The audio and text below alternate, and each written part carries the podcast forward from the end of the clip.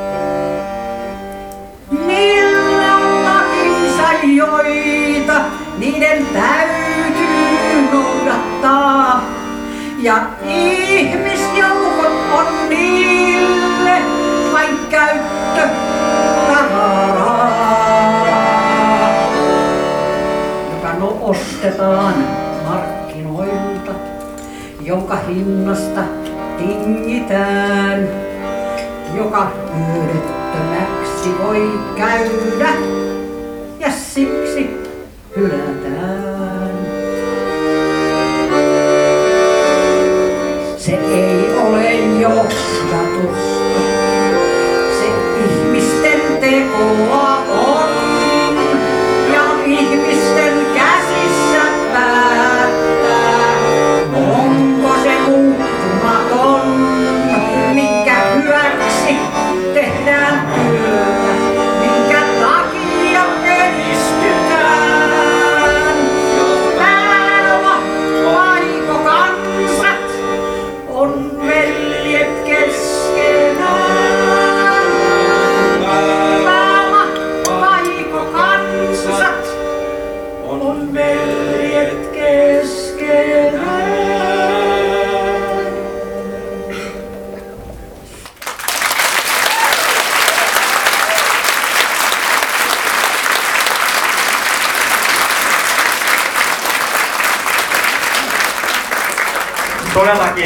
erinomaisen paljon tervetuloa meidän mahtavat presidenttiehdokkaamme ja, ja presidentti Halonen.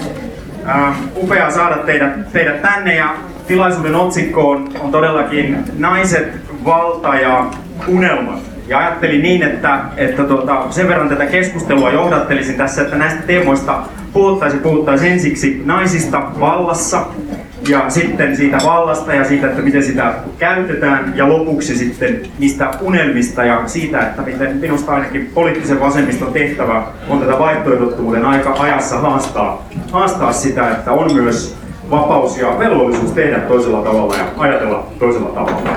Ja nyt ajattelin niin, että Merja, kun on pisimmän matka kulkenut täältä Kainuusta tänne näin, niin sinä, sinä saisit aloittaa. Eli tässä alussa olisi kullekin yksi oma kysymys ja sitten käymme vähän yleisempiin keskusteluihin ja kysymyksiin ja niistä saa sitten ehdottomasti ottaa tuota kiinni kaikkiin, kaikkiin, tuota, kaikkiin toisten kommentteihin ja näkemyksiin, eli, eli sillä tavalla, että ei tarvitse juontajalta pysyä. Pyytää lupaa, niin kuin uskon, että varmasti teettekin. Ja aloitetaan siitä, että tässä puhuttiin paljon näistä naisliikkeen ja työväenliikkeen vanhoista tavoitteista ja katsottiin hiukan tuonne historiaan päin. Onko nämä itse asiassa lainkaan valitettavasti vielä toteutunut, tai onko nämä yhtä ajankohtaisia niin kysymykset, mistä vaikka sata vuotta sitten on keskusteltu, kun löysin tämmöisen tekstin, missä media kirjoittaa blogissaan, että jos on joskus tehnyt bingoimannen töitä, saako elämässä koskaan edetä muihin hommiin? Onko työkokemus kaupan kassalta myöhemmässä elämässä rasite? Saako labrahoitajalla olla poliittisia, saati ulkopoliittisia mielipiteitä? Eli kysymys ensimmäisenä sinulle on tästä, että onko tässä nyt muuttunut mikään sadassa vuodessa ja kenellä on oikeus käydä tätä turvallisuuspoliittista keskustelua ja presidentillistä keskustelua ja vai onko tässäkin itse asiassa nähtävillä jonkin sortin luokkakysymys, että, että mitä, ole hyvä, aloita. Mikään ei ole muuttunut. Ja jos joku kuvitteli, että tasa-arvotyö on tullut maaliinsa, niin, niin se on sellainen asia, joka ei ole kuin pyörällä ajo se vaikka sen kerran oppii, niin sitä pitää jatkuvasti toistaa, työstää, pitää esillä. Ja aina kyseenalaistetaan. Aina kyseenalaistetaan sitä pingotyttöä tai labrahoitajaa tai kaupan kassaa. Onko vähempi arvoinen, jos ei ole väitellyt tohtoriksi jollain alalla. Aina kyseenalaistetaan ja kysytään. Ja aina pitää olla valmis vastaamaan haasteeseen. Ja niin siskot kuin veljet, se työ mitä tehdään joka päivä arkisessa elämässä, muistutetaan jokaista nuorta uutta nousevaa neilikkaa siellä arjen elämässä, niin se työ ei mene hukkaan. Joskus hävettää, kun näkee aina niitä puheenvuoroja, joissa sanotaan, että suomalainen tasa-arvo on saavuttanut lakipisteensä, on, on saatu kaikki mitä on haluttu. Ja itse olen kyllä kokenut sen, että tasa-arvo on asia, jonka eteen pitää joka ainoa päivä tehdä töitä yhdessä. Ja siihen tarvitaan meitä jokaista. Olipa se sitten naisten ja miesten välillä tai ihmisten kesken ylipäätänsä. Ja kyllä minä olen joka ikiselle pingoemännälle, kassatyöntekijälle, labrahoitajalle, puutarhatyöntekijälle, museohoitajalle, mitä nyt näitä omia tausta-ammatteja vuosien varrelta on kertynyt, niin sanonut, että älkää olko koskaan kallella kypärin, vaan kantakaa ylpeydellä sitä osaamista, mikä teissä on. Te voitte päästä ihan mihin ikinä tahdotte tavoitella, vaikka tasavallan presidentiksi.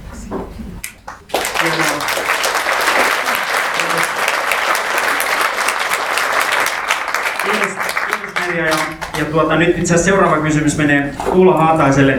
Sinä olet Tuula myös, olet sairaanhoitaja ammatiltasi ja sitten valtiotieteen maisteri. Ja tässä kampanjan aikana olet pitänyt esillä tämmöistä käsitettä kuin feministinen ulkopolitiikka ja puhunut siitä, että miten naisten ja tyttöjen potentiaali on se suurin käyttämätön, käytettävissä oleva piilevä potentiaali, mikä pitäisi saada niin meillä täällä Suomessa ja Pohjolassa kuin sitten muualla maailmassa, maailmassa käyttöön. Ja olen huomannut, että jonkun verran Setä Arkadiat ja muut tämmöiset miehiset kommentaattorit mediassa sitten niin kuin kysyvät että, tai esittävät näkemyksiä, että olet ihan väärissä vaaleissa ehdolla ja ei tämmöisistä asioista kannata puhua ja, ja tämä on niin kuin ihan hömpänpömppää. Miltä tämä tuntuu? Miksi tämä ärsyttää niin valtavasti, että puhutaan naisista, naisten potentiaalista ja, ja tästä feministisestä ulkopolitiikasta? Mitä se sinun mielestäsi niin tarkoittaa tässä ajassa? Ole hyvä. Kiitos Anto kysymyksestä. Kuule, se ei ole pelkästään Arkadianmäellä ja jossain medioissa jotkut toimittajat, jotka näin sanoo, vaan kyllä se on ihan omassa pesässäkin. Kuulkaa on ollut puhumista siitä, että, että mitä on feministinen ulkopolitiikka ja millä, mitä feminismillä tarkoitetaan. Ja tämä sana on sellainen, joka saa tukan nousemaan pystyyn, niskakarvat pystyyn monilla, koska sitä pidetään jollain tavalla kummallisen pelottavana. Ja minun mielestä nyt on kysymys siitä, että se pitää arkipäiväistää. Ei se ollut helppoa Miina Sillanpäälle Arkadianmäellä alkaa puhua yksinhuoltaja äideistä, naisista, jotka ovat synnyttäneet yksin lapsen. Hänelle naurettiin, Häntä ivattiin, hänen ulkonäköönsä puututtiin, hän sai kaikenlaista niskaansa. Mutta Miina Sillanpää, vaikka häntä kiellettiin puhumasta siitä, hänelle sanottiin, että tämä aihe ei kuulu nyt tänne eduskuntasaliin, niin Miina Sillanpää nousi seisomaan ja sanoi, mutta minä nyt puhun. Ja hän puhui. Ja hyvät ystävät, presidentinvaalit on myös paikka, jossa pitää puhua, ottaa kantaa, näyttää suuntaa. Eikä niin, että mennään vaan ja kuulostellaan, että et, et, otet, pistetään sormet pystyyn ja katsotaan mistä tulee kallupissa milloinkin. Eli vaalien tehtävänä on ottaa myös johtajuus, arvojohtajuus, mielipidejohtajuus ja kertoa, mitä mieltä on asioista, mille puolelle asettuu, mikä on oikein, mikä on väärin, mikä on maailmassa se, joka pitää korjata. Ja sen eteen pitää myös sitoutua ja olla antamassa voima sille kansanliikkeelle, joka haluaa tätä muutosta tehdä.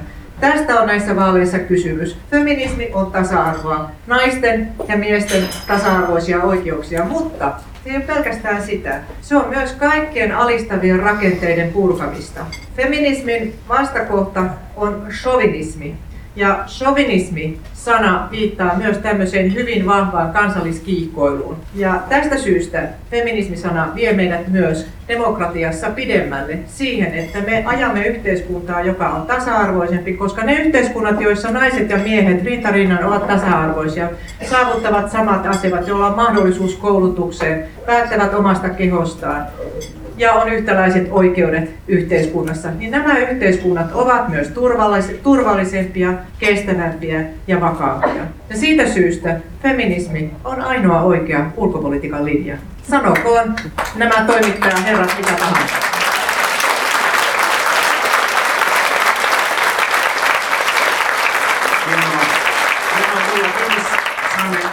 kuulla myös tästä feminististä ulkopolitiikasta ja nyt minä kun olemme tässä tilaisuudessa ja tekemässä taas kerran Suomelle uutta naispresidenttiä, Tarja Halonen on ensimmäinen näistä, jotka ovat tämä lasikaton rikkoneet ja olet sanonut sitä, että sitä lasikattoa ei siitä ole hyötyä, jos se kertaalleen rikotaan, kun se kasvaa, kasvaa sitten umpeen. Että ne haluaisit itse asiassa aloittaa uploadeilla sille, että meillä on ollut jo naispresidenttiä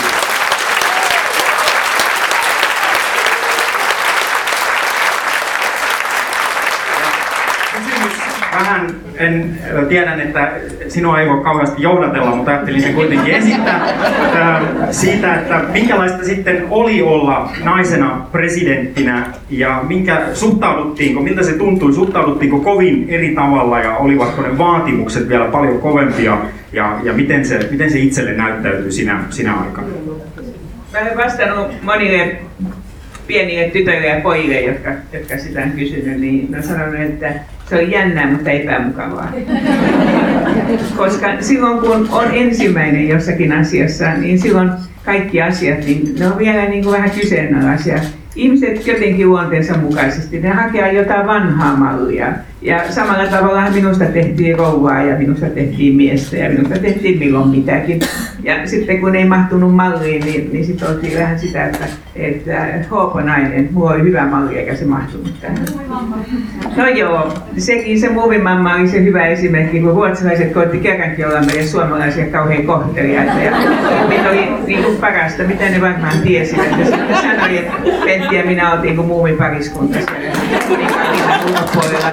niin mikä siinä sitten on meidän suomalaisten niin periasenne, niin se on tietysti se, että Herra Jumala, jotain on pielessä. Niin, sillä on liian iso käsilaukku joka oli tietysti valittu suomalaisesta tuotannosta ja parhaiten asiantuntijoiden mukaan, ja joka nykykäytännön mukaisesti oli aika pieni. Joka tapauksessa keskustelu jatkui ja huomattiin, että ei se loppujen lopuksi niin asian pöydässä, niin ei se mikään ongelma ollut. Ensin vähän katsottiin ja ihmeteltiin, no Saudi-Arabiassa piti saada vapautus sukupuolesta, mutta sitten sen jälkeen keskustelu kävi ihan hyvin. E, mutta, mutta se, se pienet asiat, te kutsuisitte sitä protokollaksi. Me voitaisiin, joku kutsu sitä aikoina, nyt kun mä isoäiti, niin mä uskallan hyvin sanoa, että jotkut sanoivat, että isoäiti ei ollut kaikessa oikeassa. Ja tiedätte hyvin, että se tarkoittaa just sitä, että et ei kaikkea tarvitse tehdä niin kuin ennen. Mutta kyllä me isoäidit muuten ollaan tietysti ihan älyttömän fiksuja. Mutta se, mitä mä haluaisin kannustaa teitä, mä ensinnäkin sanoisin Anton, että kun mä tulin tänne ja mä näin tuon pitkän jonon tuossa ulkopuolella ja ja sympatiani kaikille teille, jotka istutte epämukavasti tai jotka ette näe näitä meidän upeita presidenttiehdokkaita. Ajattelin, että yes, että nyt tämä sopii tämä lause, mitä pitkin maailmaa aina sanon. Mä sanon aina niin, että once is not enough, että kerta ei ole vielä tarpeeksi, kerta ei tee vielä tapaa ja traditiota, se ei muuta maailmaa. Ja, ja minun mielestäni niin, niin kaikki te, jotka olette täällä nyt, niin näyttäkää, että teissä on sitä tuulta ja, ja sitä sytytystä, että te haluatte muuttaa maailmaa. Ja minun mielestäni yksinen sopiva lause täältä kysyikin eräs paikalla oleva, voivat todennäköisesti kirjoittava henkilö. Hän kysyi minulta, että no miksi mä oon täällä ja, ja mitä minulla on niin mielessä. Ja mä sanoin, ei tämä erityisesti ketään vastaa, mutta et jäi niistä 2006 vaaleista mieleen, ei niin kuin hampaakolo, vaan mieleen se, että mutta kysyttiin monta kertaa, että no miten sä nyt haluaisit muuttaa? Ja taitavat mainostoimistot sanoivat, että haluan on niin pysähtyneisyyden aika. Ja, ja tuota, no joo, minäkin koitin nauraa vaikkakin vähän väkinäisesti. Mutta, mutta se kysymys pitää asettaa ihan jokaiselle, myöskin näissä vaaleissa mitä sinä haluaisit muuttaa? Et kun Antto sanoi, että me ensin puhutaan naisista ja vallasta, niin mä sanoisin niin päin, että unelmista pitäisi saada puhua. Siitä, mitä, minkä takia, mitä tästä eteenpäin. Totta kai aina se perustellaan sitten se, että mitä te teette tästä eteenpäin meriä tulla, niin se perustelu on se, mitä te olette tehneet tähän asti. Tuntuuko se uskottavalta? Että se ei ole niin semmoinen, semmoinen 4-5-vuotias stignapuu ja minä teen kaiken. Ja, ja vaan oon semmoinen, että sä että joo, kyllä, se, kyllä, siinä on, kyllä siinä on tsemppiä. Kyllä sen mukaan voi mennä ja me muutetaan. Ja sen takia mä katsoin tämän meidän teemaa etukäteen ja mietin sitä, että mehän tiedetään, että vaalikäyttäytymisessä on sukupuolten välisiä eroja. Naisille meidän näyttää olevan helpompaa äänestää yhtä lailla miehiä ja naisia, mutta miesten näyttää olevan vaikeampi äänestää naista. Eli ne miehet, jotka täällä on jo valmiiksi niin kun tulee mukaan, niin jep, te olette uuden tyypin miehiä, kiva siitä, melkein aplodien ansoisia.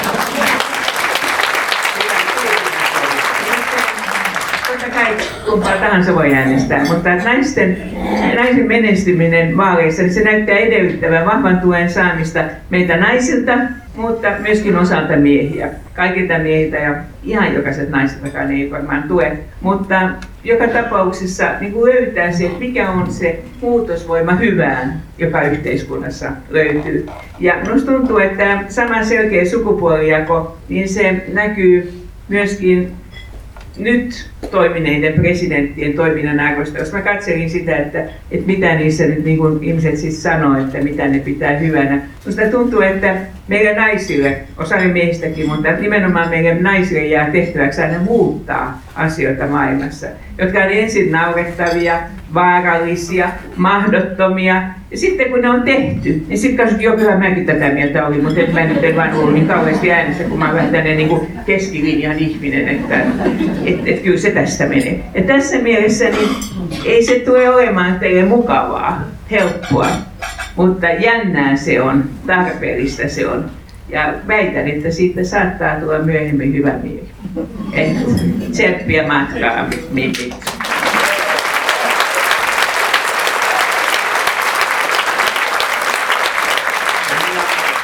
näillä upeilla kannustuksen sanoilla mennään tosiaan vähän sinne vallankäytön ja unelmien suuntaan. Kyllä niistä puhumaan päästään.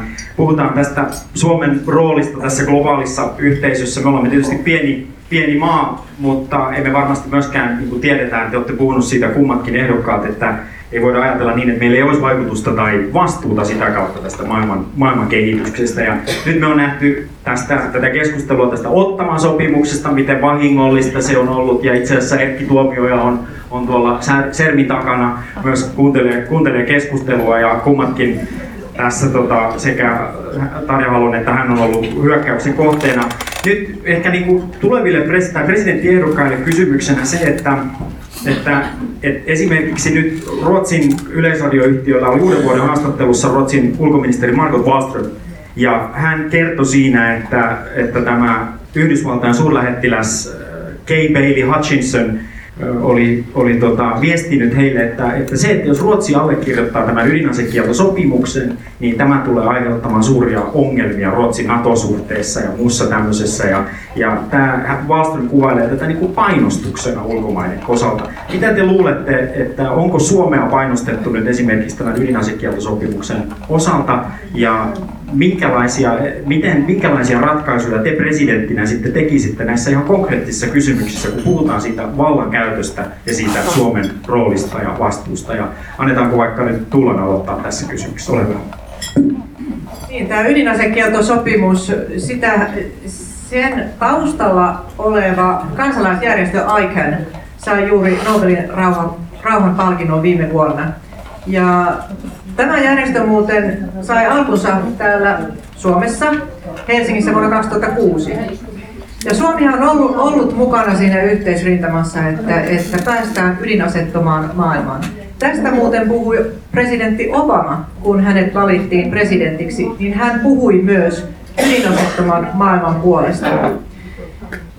Tämä ydinasekieltosopimus neuvottelut, kun niitä lähdettiin käymään, niin siinähän on ollut mukana 122 maata, jotka on lähtenyt ajamaan sitä. Ne on ydinasettomia maita, jotka on olleet viemässä tätä eteenpäin. Niin Suomen osalta Minusta käsittämättömintä on se, että tätä asiaa ei oikein missään kunnolla käsitelty, ja kun aloin tätä perätä ja muut alkoivat sitä per, peräänkuuluttaa, että miksi Suomi ei mennyt edes neuvotteluihin mukaan, niin sitten alettiin pikku, että no oho, ei olla neuvottelemassa, virkamiehet on päättänyt näin, ja, ja sitten lopulta Suomi päätti, että ei allekirjoiteta tätä sopimusta, joka sitten YKssa hyväksyttiin. Ja kun on kysytty paneeleissa, olemme kysyneet Merjan kanssa ja muut, että, että miksi Suomen hallitus päätyi tähän ja onko tasavallan presidentti ollut tietoinen tästä, niin tavallaan tähän vastauksena on tullut se, että tämä on hallituksen päätös, mutta minä kysyn sitä, että, että kun Presidentti johtaa ulko- ja turvallisuuspolitiikkaa yhteistoiminnassa valtioneuvoston kanssa. Niin kai tästä nyt jossain Kultarannan ruokapöydän ääressä muutama sana on vaihdettu. Siellä keskustellaan kaikenlaisia asioita. Et, että kyllä minusta tässä on koko korkean poliittinen johto nyt ollut varmastikin mukana siinä linjassa, että, että tätä Suomi on päättänyt, että tätä sopimusta ei allekirjoiteta.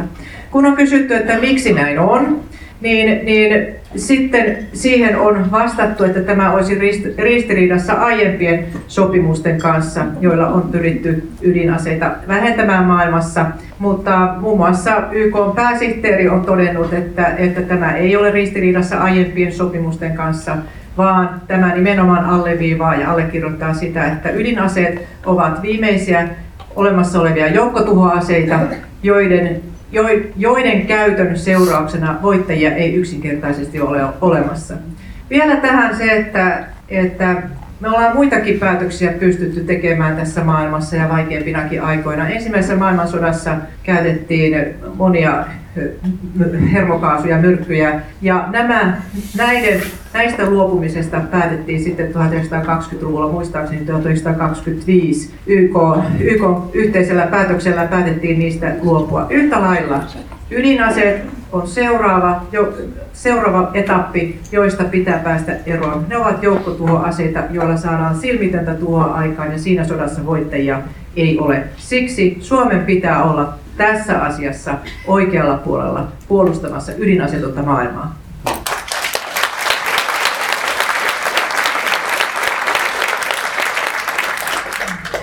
kaikkein surullisinta tässä ajassa on se, että, että Suomessa ei käydä julkisuudessa keskustelua näistä asioista, kun sitä ei käydä edes eduskunnassa. Ihmiset eivät saa tietoa. Jälkikäteen syntyy sellainen mielikuva, että jossain joku on päättänyt, ja mitä asiakirjojakaan ei sen kummemmin löydy. Kyllähän itsestäänselvyys tällä hetkellä on se, että ydinaseet kieltävästä sopimuksesta Suomen nimi jäi pois sen takia, että pelättiin liikaa Naton ajatuksia, Naton mielipiteitä ja seurattiin sitä, että Suomi ei sulje ovia Naton leiristä pois sen takia, että on mukana tässä sopimustyössä. Ja suomalaisena on hävettänyt erityisen paljon se, että me olemme kautta aikojen ollut maa, joka on ollut rohkeasti mukana edistämässä aseistariisuntaa ja erityisesti näiden erittäin vakavaa tuhoa aiheuttavien joukko, joukkotuhoaseiden osalta. Ja nyt me olemme olleet poissa kokouksista, ikään kuin piiloutuneet kokonaan päätöksenteosta. Ja kun miettii Suomea ylipäätänsäkin rauhan rakentajana, rauhan välittäjänä, maana, jolla on vahva historia, niin ei voi sanoa muuta kuin sen, että kyllä meistä on tullut hampaattomia, kädettömiä ja kasvottomia siinä taistelussa, missä meidän pitäisi olla linjassa ihmisten ja ihmiskunnan puolesta tekemässä työtä. Ja jollain tapaa se, kun tänä päivänä ydinaseidenkin osalta nostetaan keskusteluun se, että riskit jo erilaisten ympäristötuhojen ja erilaisten katastrofien kautta voi käydä jopa niin, että ydinaseita käytetään vahingossa sen takia, että joku ympäristökatastrofi, joku ilmastonmuutokseen liittyvä asia aiheuttaa tilanteen, jossa, jossa ydinase tulee käytetyksi, vaikka siihen ei ole ollutkaan inhimillistä inhimillistä halua tai ihmistä tekemässä sitä päätöstä. Ja tällaiset vahingot pitäisi pystyä ennalta torjumaan.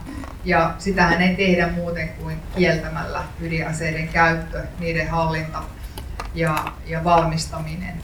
Ja kyllä suomalaisena toimijana, päätöksentekijänä hävettää, että me olemme tällä tavalla piiloutuneet koko tässä tärkeässä asiassa. Ja presidentillä on esimerkillinen rooli pitää huoli siitä, että Suomi on edelleen mukana joukkotuhoaseita poistavissa ja vähentävissä sopimuksissa.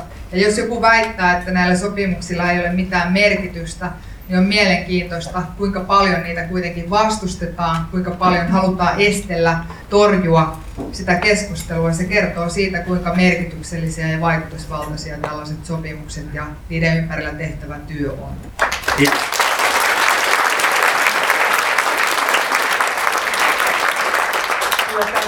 Miten se nyt nätisti sanoisi, että meillä oli aika isänmaallinen tuossa, kun se sanoi, että me ollaan aina oltu näin, näin oikealla linjalla. Kyllä mä aina välillä ollaan, mutta kyllä me ollaan välillä aina lipsuttu ja livetty ja onnuttu. Et itselleni tuli sellainen tunne, että, että sinne niin kuin sanotaan ranskalaista deja vu, että mä oon elänyt tämän hetken joskus aikaisemmin, kun mä luin näitä tietoja lehdistä, että, että hiljaisuudessa on taas sovittu ja tehty ja sitten ei löydy niitä, ketkä on oikein olleet sopimassa. Niin silloin kun me tehtiin tätä jalkaväkimiinoja koskevaa, tehtiin ottavan sopimusta, niin, niin meillä oli vaikeuksia saada sinne valtuuskuntaa, joka olisi sitten terhakkaasti lähtenyt sitten tekemään sellaista sopimusta, joka olisi antanut Suomelle eh, mahdollisimman hyvät siirtymävaiheen säännökset, koska me on ollut meidän oma historiamme, meillä on pitkä maaraja naapurin kanssa, joka on ollut aina välillä aika arvaamaton. Ja, ja tässä mielessä niin me tarvittiin joka tapauksessa aikaa katsoa, että mitä näitä, miten sitten asia hoidettaisiin tiedettiin, että minulla on omat erittäin eh, pahat inhimilliset seuraamuksensa ja sen vuoksi se koko liike syntyi. Ja tämän vuoksi sitten, niin, kun sopimusta tehtiin, niin mä seurasin tosi tarkkaan sitä, vaikka en päässyt siihen suoraan neuvotteluun, että mitä tässä nyt sitten tapahtuu. Ja, ja aina vaan voi sanoa, että mä nyt ihan turhan niin kuin huolissani, että ei siitä mitään sopimusta tule. Ja sitten sen jälkeen, kun alkoi näyttää siltä, kyllä kuitenkin tulee, niin koitettiin sitten viime hetkellä saada siihen sopivia siirtymäsäännöksiä mukaan, että voisimme olla mukana. No näin, näin tuolta, niin niitä kaikkia tekstejä, jotka olisi voitu tehdä paremmiksi meidän kannalta, niin ei sitä tapahtunut. Mutta sitten sen jälkeen niin arvoisat lähettiläät, jotka jotkut ovat olleet nyt äänessäkin, ne sanoisi tunnin ja taas, että ei nyt pidä tuossa hössöttää, ei sitä kukaan ratifioi, ei siitä kuitenkaan tule voimassa olevaa sopimusta. No joo, no niin kuin te tiedätte, niin kyllä se ratifioitiin ja siitä tuli voimassa oleva sopimus. Sen jälkeen sitten, että no sun ei pidä tästä välittää, sun pitää nyt vaan kestää tämä tilanne. Joo, no sitten niin ihmettelin, että mutta jos kaikki muut on sitten ollut EU-ssa toista mieltä, niin miksi, miksi, mikä se tekee meidät niin kuin erilaiseksi? No meillä sitten kanssa selostettiin tätä turvatilannetta ja muuta. Ja ja esimerkiksi se seikka, että sekä Kreikka että Turkki kuuluu NATOon, niin se nyt ei näytä olevan ihan kauhean vahva turvatae kuitenkaan. Ja, ja, ja, ja sitten sit me loppujen lopuksi, niin totta kai me tehtiin, sitten otettiin niin sanotusti asia kunnolla pöydälle ja muun muassa Pertti Torstila, joka oli silloin poliittisena päällikkönä ja joka, joka on hyvä pitkän, pitkän, pitkän tuota linjan diplomaatti ja moni muu, niin me, ja sitten tuomioja, joka tuolla jossain sitten kytkii toivottavasti tuolin kanssa edes tuolla verkossa, niin, niin tekivät sitten täyttä työtä siihen, että millä tavalla tämä asia meni eteenpäin ja mentiin myöskin puolustusvoimien kanssa läpi, että mikä on se vaihe, jossa miinat pitäisi uusia. Päinvastoin kun aina kertoo julkisuudessa, että ne ei mukaan koskaan vanhentunut, se ei pidä paikkaansa. Ja se on täysin rytmitetty tämä miina-asia tämän miinojen vanhin uusimistarpeen kanssa siten, että me on saatu uudet modernit välineet siihen. Sota on aina raakaa. Siinä aina, aina, aina niin kuin surmataan vihollisia, mutta on olemassa myöskin parempia ja huonompia keinoja siihen, miten vältetään näitä sivuvahinkoja, ylimääräisiä vahinkoja. Ja, ja sen vuoksi sitten pääsee siihen seuraavaan aiheeseen, että koskee se sitten ydinaseita tai miinoja tai koskee se modernia ilmasta maahan tai maasta ilmaan tapahtuvia sodankäyntiä. Kyllä niin kuin paras turvallisuuspolitiikka on tietysti sellainen ennaltaehkäisevä politiikka, johon kuuluu diplomatia, ympäristöasiat, monen tasoinen kanssakäyminen, jossa niin kuin tajutaan se, että, että me ollaan osa tätä maapallon yhteistä väestöä ja että sota tappaa aina vuoden varmasti. Ja sen vuoksi niin todella kannustan teitä pitämään tätä laajaa agendaa esillä. Se ei ole mitään huuhaata. Se on ihan sitä, mitä yhtä hyvin YK kuin monet kansainväliset järjestöt ajavat. Ja itse asiassa, jos te katsotte vaikka näitä asevaraisiakin turvaorganisaatioita, niin myöskin niiden puolella todetaan, että rauhan saavuttaminen aseilla on mahdotonta. Sillä voidaan vastustaa väkivaltaa tarvittaessa ja valitettavasti tilanteita syntyy, mutta se oikea rauha, johon ihmiset on niin kuin turvassa, niin se syntyy sitten ihan toisella tavalla moni, monikerroksisesti, moniuotteisesti. Et siinä mielessä että tässäkin sanon taas, niin kuin, kun on vanha rouva toistaa itseensä, että tsemppiä, kyllä se siitä menee. Ensin se on vaarallista ja mahdotonta ja naurettavaa, mutta kyllä te menestytte. Ollaan mukana.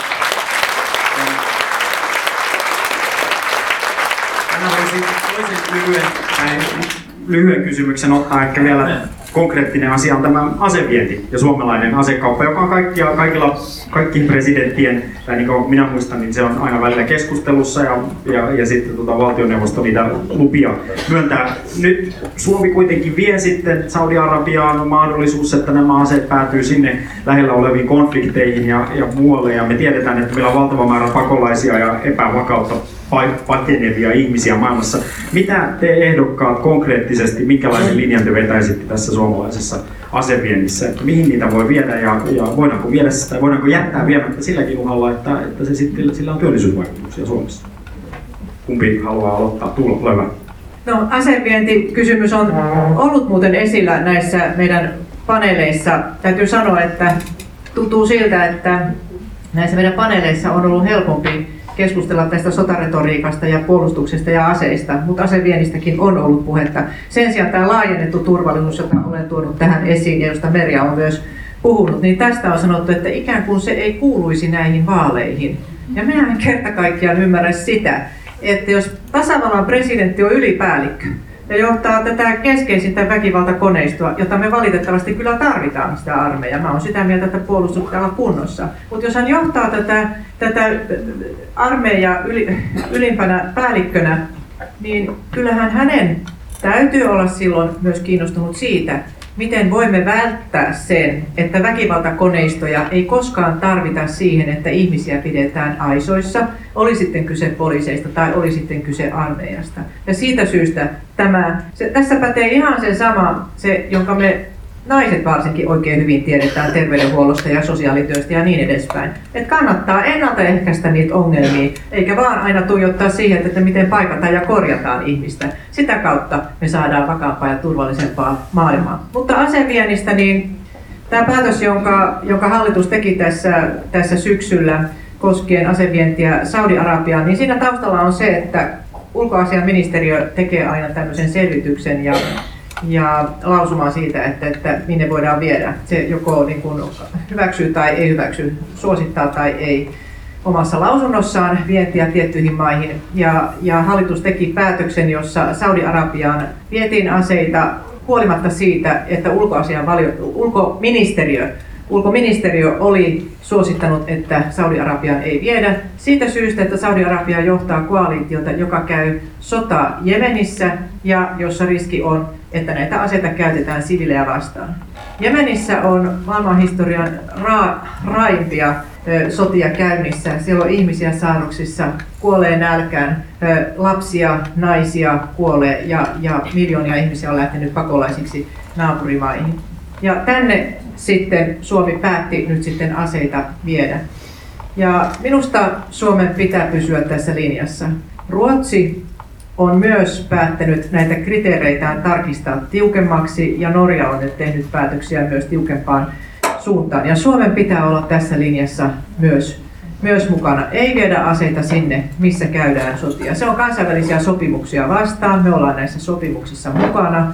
Ja se on myös moraalisesti ja eettisesti periaate, että ei me voida niin kuin se, että, että sitten sanotaan niin, että tulee se vastaus, että no jos me ei viedä, niin sitten on, muut vie.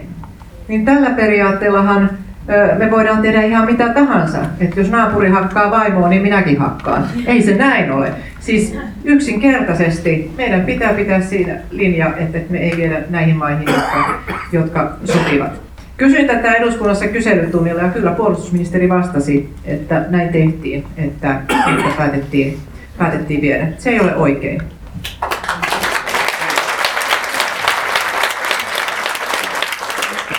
piti niin hyvän päivän epistolan tuosta asiasta, että siihen voisi lisätä vain sen, että Jemenissä on, on niin kuin Euroopasta katsottuna ollut käynnissä laajamittainen kansanmurha jo pitkän aikaa. Ja jos Suomi osallistuu siihen niin ei ole mikään perustelu se, että joo, me vietiin vain jotain lavetteja, jolla kuljetettiin jotain pattereita, ohjuspattereita tai, tai tällaisia lentäviä, lentäviä laitteita, joilla sitten käydään, käydään joko sotaa tai arvioimassa alueita. Eli ei ole mitään perusteita minun mielestä sille, että me voitaisiin jollain vähemmän niin kuin sotakoneistoon viittaavalla laitteistolla olla tukemassa joukkoja, jotka joka tapauksessa käyttävät näitä, olipa ne minkälaisia laitteita tai, tai aseita hyvänsä, niin ihmisten, myös siviilien tappamiseen. Ja jonkunlaiset eettiset periaatteet meillä on aina ollut, ja me on pystytty nojaamaan siihen, että ulkoministeriö tekee todella kriittisen ja tarkan analyysin ja täytyy sanoa, että ihmeellinen arvovalinta Suomen hallitukselta, että se on joka tapauksessa vastoin ulkoministeriön ohjeistusta päätynyt siihen ratkaisuun, että Saudi-Arabiaan on näitä aseita, ase- tai lavettijärjestelmiä tai mitä hyvänsä on sitten myytykin. Ja ehkä kaikkein härskeimmäksi tekee asian sitten se, että me samanaikaisesti kyseenalaistetaan myös alueelta tuleva pakolaisvirta, ja pohditaan, että miten me voitaisiin estää ihmisiä tulemasta esimerkiksi Suomeen. Toisella kädellä ollaan kiihdyttämässä sotaa ja toisella kädellä estetään niiden sodan, sodan jaloista pakenevien ihmisten tulemista Eurooppaan, niin ei kuulosta kovin fiksulta menettelytavalta.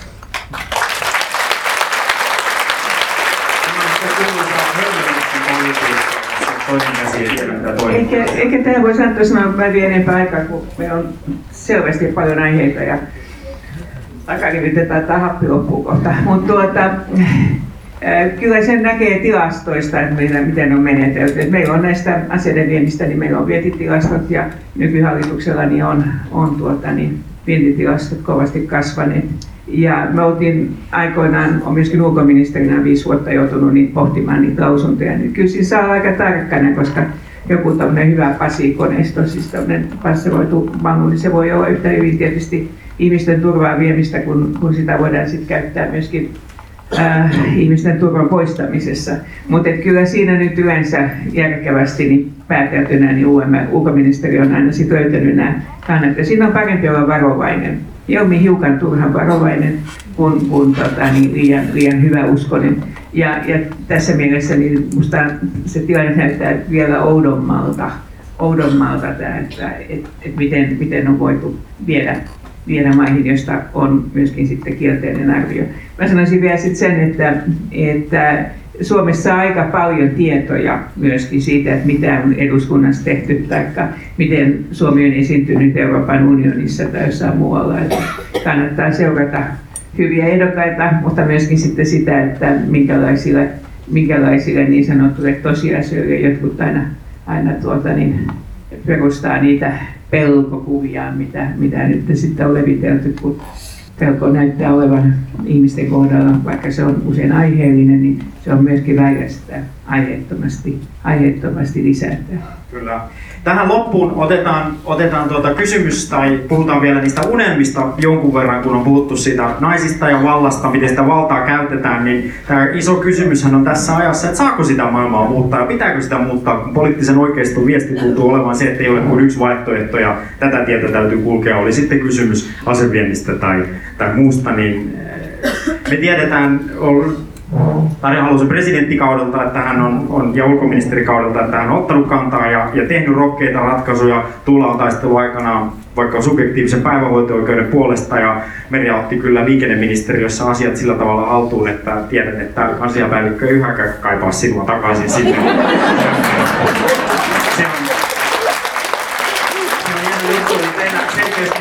rohkeutta, rohkeutta on kaikilla, mutta tästä Suomesta ja Suomen tulevaisuudesta ja maailmasta myös, että tämä yhteiskunta ja turvallisuusympäristö tässä muuttuu. Ja nämä vanhat lääkkeet ei välttämättä paranna sitten niitä uusia tauteja ja ongelmia, niin vähän siitä, että mitä uhkia te nyt näette, joihin sitten täytyisi vastata ja, ja nimenomaan minkälaisia unelmia teillä on tälle tulevalle presidenttikaudelle, joka menee aina sinne vuoteen 2024 ja muutenkin sitten vaikka tälle seuraavalle sadalle vuodelle, mitä on nyt lähdetty Suomessa kulkemaan. Kuka haluaa aloittaa? Meri, ole hyvä. No, yksi maailmaa kohtaava, meitä kohtaava suuri uhka on ihmisen ahneus. Ja se on sellainen uhka, joka, joka järjestää ongelmia joka paikassa, ei pelkästään meidän planeetalle, sen kestokyvylle, vaan myös ihmisten väliselle elämälle ja sille jatkuvalle eriarvostumiselle, mitä tässä maailmassa tapahtuu. Ei pelkästään vaan täällä Suomessa, vaan ihan, ihan kaikkialla maailmassa. Entistä vahvemmin rakennetaan luokkayhteiskuntia, osa jää kyydistä pois. Meidänkin hallitus hokee, että joo, kaikki on samassa veneessä, mutta kuten tässä mainitsin kerran, niin osa on vaan peräpainoina. Ei olla enää siinä samassa, samassa lautassa kyydissä. Ja tämä on sellainen huoli, jota meidän kaikkien pitää yhdessä lähteä torjumaan sitä asiaa, että, että me pystyttäisiin jakamaan, jakamaan sitä omastamme. Se on minun ihan semmoinen syntymälahjana saatu unelma, unelma siitä, että rauha syntyy sitä kautta, että me osaamme jakaa omastamme. Köyhä jakaa vähästäänkin, mutta rikas ei senkään vertaisesta. Oli aikanaan mummo, mummokullan oppi ja se on kyllä aika hyvin tässä maailmassa näyttäytynyt, näyttäytynyt silmien edessä. Että se viisas ihminen uskaltaa ja osaa antaa sitä omasta hyvinvoinnistaan osan toiselle. Ja uskaltaa nähdä myös sen hyvinvoivana, että se oma turvallisuus ja oman elämän elementit säilyy paljon vakaampana, jos kaikki pysyvät aidosti mukana, eikä se ole vain semmoinen juhlapuheessa toisteltava asia. Ja kyllä minä unelmoi edelleen siitä, että joku kaunis päivä meillä Arkadian meillä olisi eduskunta, joka rohkenisi ottaa sen vallan täysin omiin käsiinsä, koska eduskunta on se suurin ja korkein valtaa käyttävä toimielin tässä maassa. Ja tuolla Euroopan parlamentissa on oppinut sen, että sitä valtaa ei kukaan tule sinulle antamaan. Se pitää rohkeasti ottaa ja sitä pitää rohkeasti viisaudella käyttää. Ja sen kuunnelman vielä saisi täytettyä, että me saataisiin semmoinen arkijärki säilymään, kun me tähän päätöksentekoon tullaan. Se on se semmoinen poliittinen kupla. En tiedä, onko se vähän niin kuin saippua kupla, puhaltaa niin kuin fairipullosta aina kun pääsee, mitä korkeammalle päätöksentekoon pääsee, en tiedä onko presidentille jo semmoinen avaruuskypärä kupla sitten siinä päänsä, päänsä ympärille. Että sen kun saisi aina puhkastua, että näkee, näkee ne arjen huolet ja pystyy niihin vastaamaan ja olemaan se ihmisen ääni. Että tässä on niin, kuin niin helppo unohtaa se, mitä me aina tuossa Tuulan kanssa toisillemme hoitaa, että pidetään jalat maassa ja pää pinnalla. Et se on mun mielestä aika lailla semmoinen, semmoinen ikiaikainen unelma, mikä me varmaan poliittisessa vasemmistossa Tuulan kanssa ja varmaan Tareenkin kanssa jaetaan. Että ei tukehduta siihen omaan, omaan kuplaamme, vaan nähdään sen, sen ulkopuolelle. Et samalla tavalla kuin tuossa Hakaniemen torilla äskettäin mulle sanottiin, että kai sinä Kyllönen tiedät, että ei tässä maassa kaikilla ole taulutelevisiota tai kahden ja puolen tuhannen euron kuukausi. Mä sanoin, että no onneksi tiedän, mutta ei, ei se ihan kaikille ole mennyt perille. Näin. Kiitos. Tulla sama kysymys unelmista. Riittääkö se nyt vaikka kun yksi varsin tunnettu ja suositulta tuntuva ehdokas tuolla rauhanjunalla puksuttaa, niin onko se tämmöinen, niin kuin, riittääkö nämä symbolit, jos unelmista puhutaan vai, vai pitääkö sitten niin kuin aidosti, onko se uskottava, minkälaisia unelmia sinulla on? Ne haluaa sen junankin myö ulkoilmassa.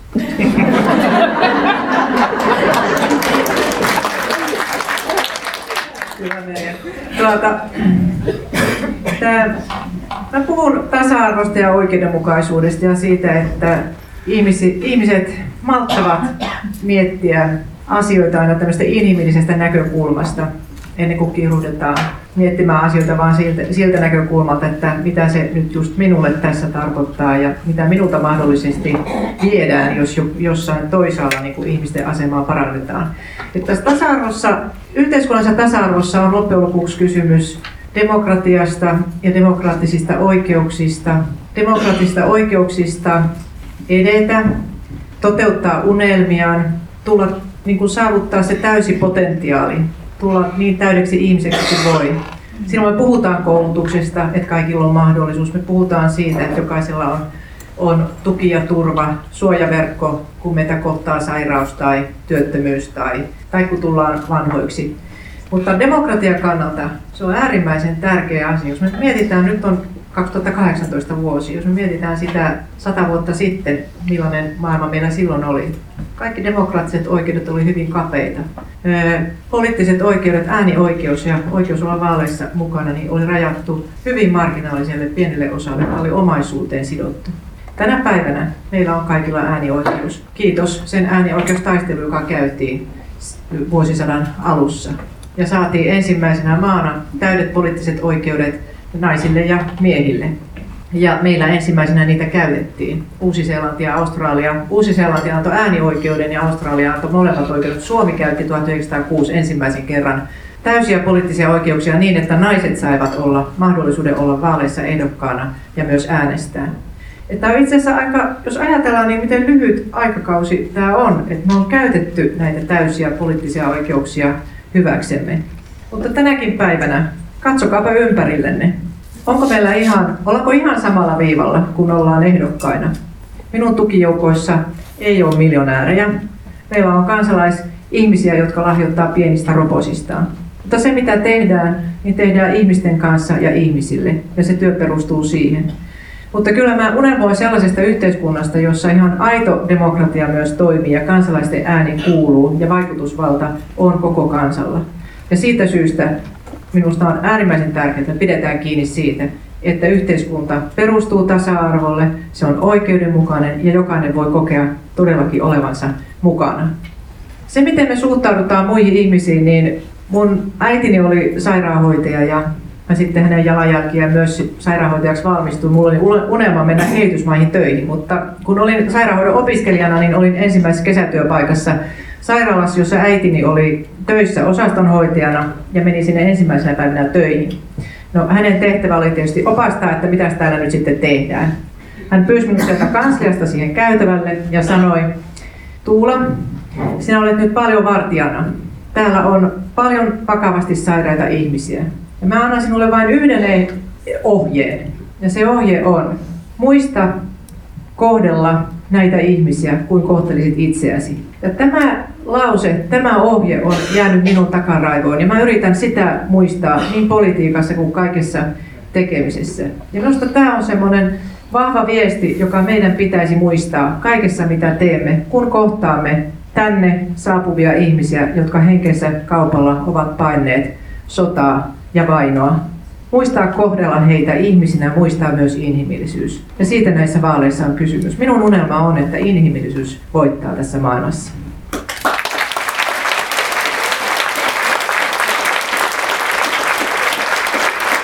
niin, Anton. Niin totuttu on siihen, niin että Tarja Halosella on viimeinen sana, Joo. joten nyt ohjeita ja unelmia. Joo, ei mä tässä, tässä sanoisin, että tässä vähän aikaa sitten ennen joulua, niin mä ajattelin, että nukkuuko tämä porukka talviunta niin kuin karhut.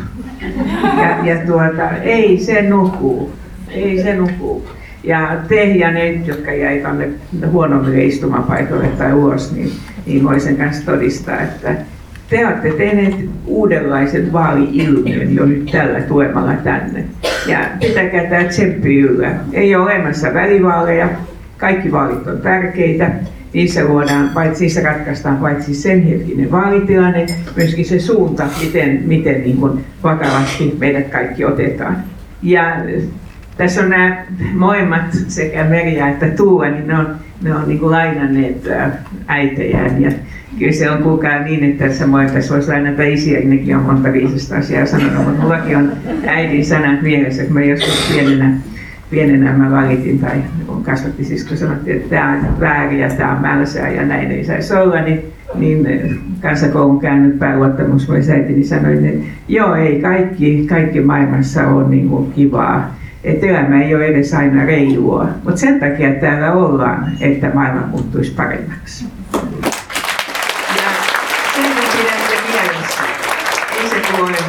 mukavaa eikä helppoa ja joskus mietitte, että mihin olette päänne työntäneet, mutta kyllä se kuitenkin on se oikea tie. Sen takia, että me yhdessä tehdään tästä paljon parempi kuin se on koskaan tähän asti ollut. Ja me ollaan nyt jo tehty paljon hyvää ja me tullaan tekemään. Että uskotaan itseemme, uskotaan muihin ja kannustetaan ihmisiä mukaan, niin kyllä sekä Suomi että maailma muuttuu paremmaksi ja muuttuu kestäväksi kehitykseksi, jota mä tässä kauheasti mainostan aina mukana otan, että joku huomaisi sen, että tämmöinen on tehty. Tässä on muita todella hyviä kirjoittajia kuin mä itse, että, tämä on ihan hyvä, hyvä jengi. Mutta kiitos Anton ja mä toivon, että tämänlaisia tilanteita isommissakin saleissa niin, niin joutuu niin tulemaan ajoissa, että saisi paikan.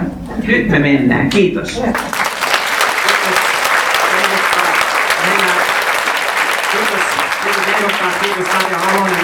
Valitettavasti ei jäänyt, ei jäänyt tota, aikaa nyt yleisökysymyksille, mutta mä lupasin yhden erityisen kysymyksen nimenomaan, koska siinäkin on kysymys unelmista ja siitä, että millä tavalla me kaikki toisiamme kohdellaan tässä yhteiskunnassa. Ja se on ihan lyhyt kysymys. Täällä paikalla Veikko, Veikko Päätalo, jolla on jolla on tota, itse asiassa adressi Helsingin kaupungille siitä, että hän ei, ei saa tuota, sen tyyppistä hoitoa ja turvaa, jota hän on aikaisemmin saanut ja tarvitsee, ja hänellä on erityinen laite, jonka kautta me voidaan tämä kysymys, jonka hän voi sen ehdokkaille esittää. Ole hyvä, Veikko. Allekirjoitatteko adressini ja miten käytännön tasolla presidenttinä edistäisitte YK vamma? Allekirjoitatteko adressini ja miten käytännön tasolla presidenttinä edistäisitte YK vammaissopimuksen täytäntöönpanoa? Kiitos. Eli YK vammaissopimuksesta tämä yksi yleisökysymys, ja joka Veikolta tuli tämän iPad-laitteen hieno tekninen apu muuten hänelle. Eli, eli miten presidenttinä edistäisitte tätä yhteiskunnassa sillä tavalla kaikkein heikommassa asemassa olevien asemaa? Kumpi aloittaa? Aloittaako Tuula ole hyvä?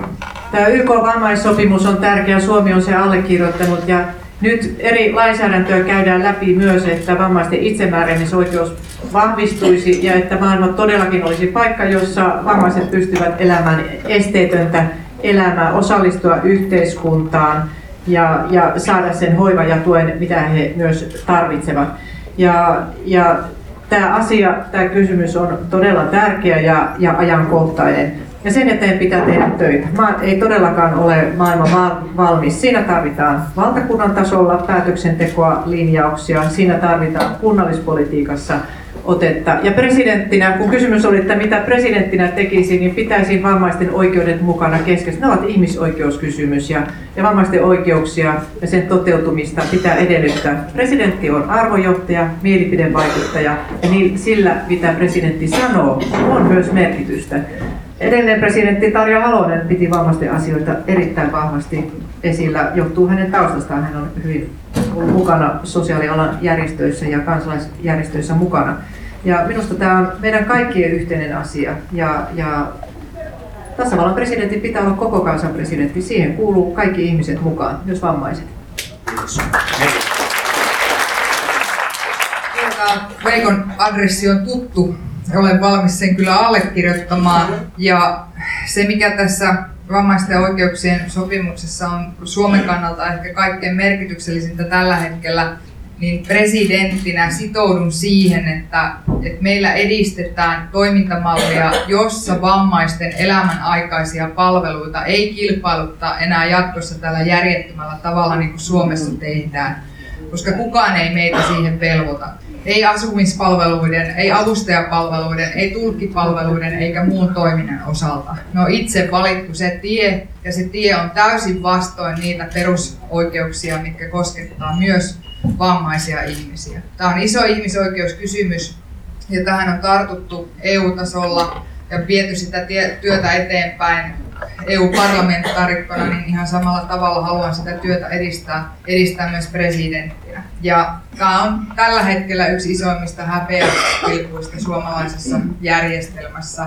että me olemme tehneet niin vammaisista, vanhuksista kuin vajakuntoisista tämän ajan huutolaisia, joita kaupataan säännöllisesti halvimmin tarjouksen jättämälle. Ja se ei ole se hyvinvointi Suomi, johon, johon niin kuin on kasvettu ja jota varten menneet sukupolvet on työtä tehneet.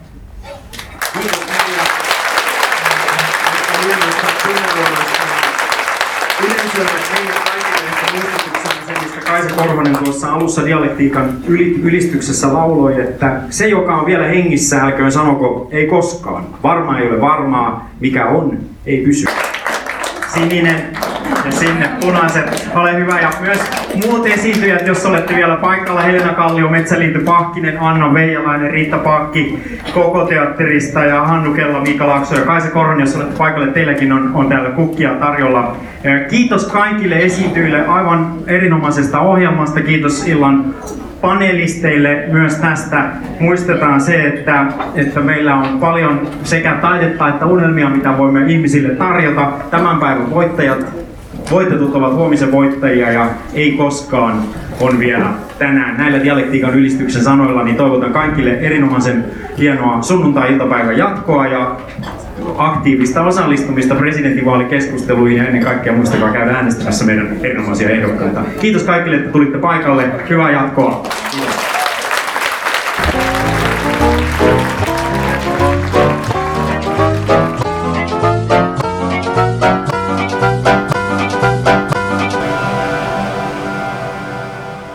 Naiset, valta ja unelmat. Tästä aiheesta keskustelivat presidentti Tarja Halonen sekä presidenttiehdokkaat Tuula Haatainen ja Merja Kyllönen koko teatterissa Hämeentiellä sunnuntaina 7.1.2018.